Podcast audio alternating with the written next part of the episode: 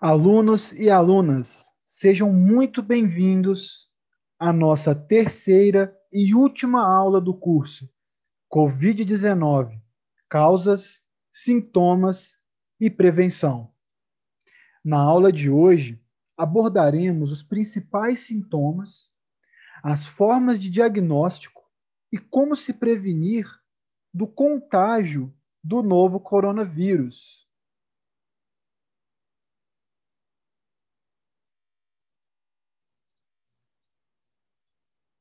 Os sintomas da Covid-19 podem variar de um resfriado a uma síndrome gripal, até uma pneumonia severa, sendo os sintomas mais comuns a febre, a tosse, a corrisa, dores de garganta e de cabeça e dificuldades para respirar.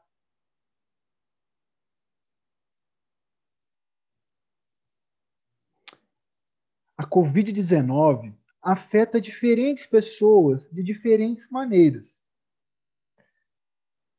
Algumas podem manifestar os seguintes sintomas: dores de cabeça e dores no corpo, com fadigas ou exaustão extrema. E nos casos mais graves, pode ter o aparecimento da pneumonia, insuficiência renal e da síndrome respiratória aguda grave.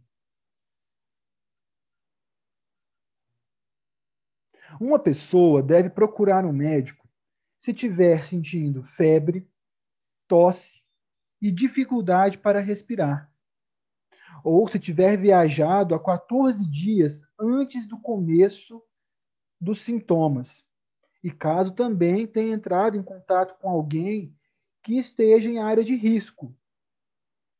Porém, não é recomendado procurar a emergência caso os sintomas sejam mais leves.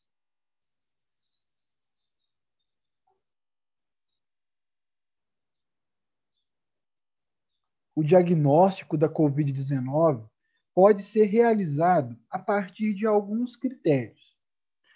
Primeiro, é o diagnóstico clínico, que vai ser realizado pelo médico,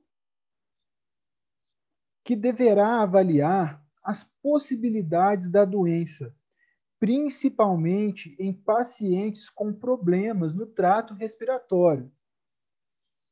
Um outro sintoma será as mialgias, distúrbio gastrointestinal e perda ou diminuição do olfato e paladar.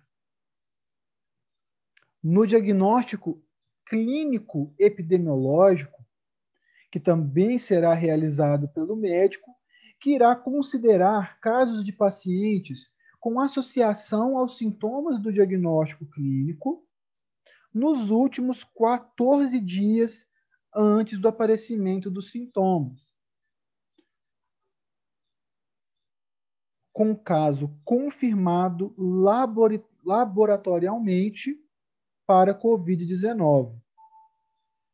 No diagnóstico clínico imagem, se trata casos de sintomas respiratórios, mais febre, o sintoma respiratório agudo grave ou óbitos que não foi possível se confirmar ou descartar no critério laboratorial. No diagnóstico laboratorial, Caso o paciente apresente os sintomas respiratórios graves, mais febre, o profissional de saúde poderá solicitar exames laboratoriais de biologia molecular e imunológicos, ensaio imunoenzimático, imunocromatografia, imunoensaio ou pesquisa de antígenos. Nos casos dos assintomáticos, a pessoa irá realizar um exame com resultado detectável realizado pelo método RT-PCR, cuja confirmação pode ser através da detecção do RNA do SARS-CoV-2. Até o momento, não há vacinas ou medicamentos específicos para o Covid-19. E, segundo a OMS, dos casos apresentados, 80% são assintomáticos ou de pessoas que desenvolveram poucos sintomas. Já os outros 20% já apresentam dificuldade respiratória. E dentre esses 20%, 5% podem precisar de, um, de suporte ventilatório.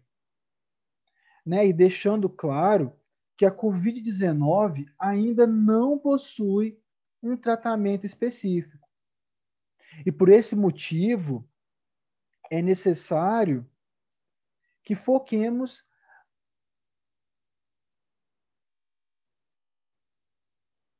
em evitar a sua transmissão, que pode ocorrer pelo ar ou pelo contato pessoal com secreções contaminadas através de espirro, tosse, catarro, gotículas de saliva, contato físico com pessoas infectadas e contato com superfícies contaminadas. Por ser uma doença sem tratamento específico, o foco deve ser na prevenção. Para isso, é necessário que as pessoas lavem bem as mãos, utilizando água, sabão ou álcool em gel.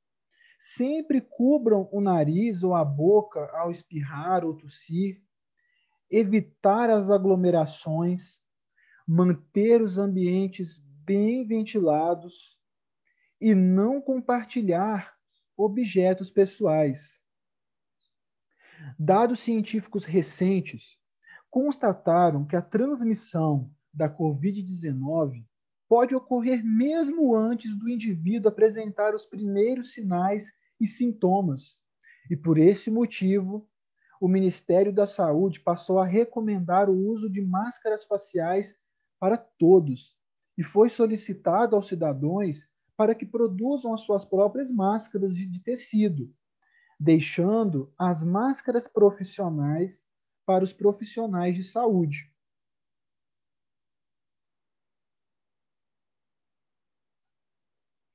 Recomendamos aos nossos alunos que leiam o livro As Regras do Contágio. Por que as coisas se disseminam? E por que param de se propagar? livro da editora Record. Nesse livro, Adam Kucharski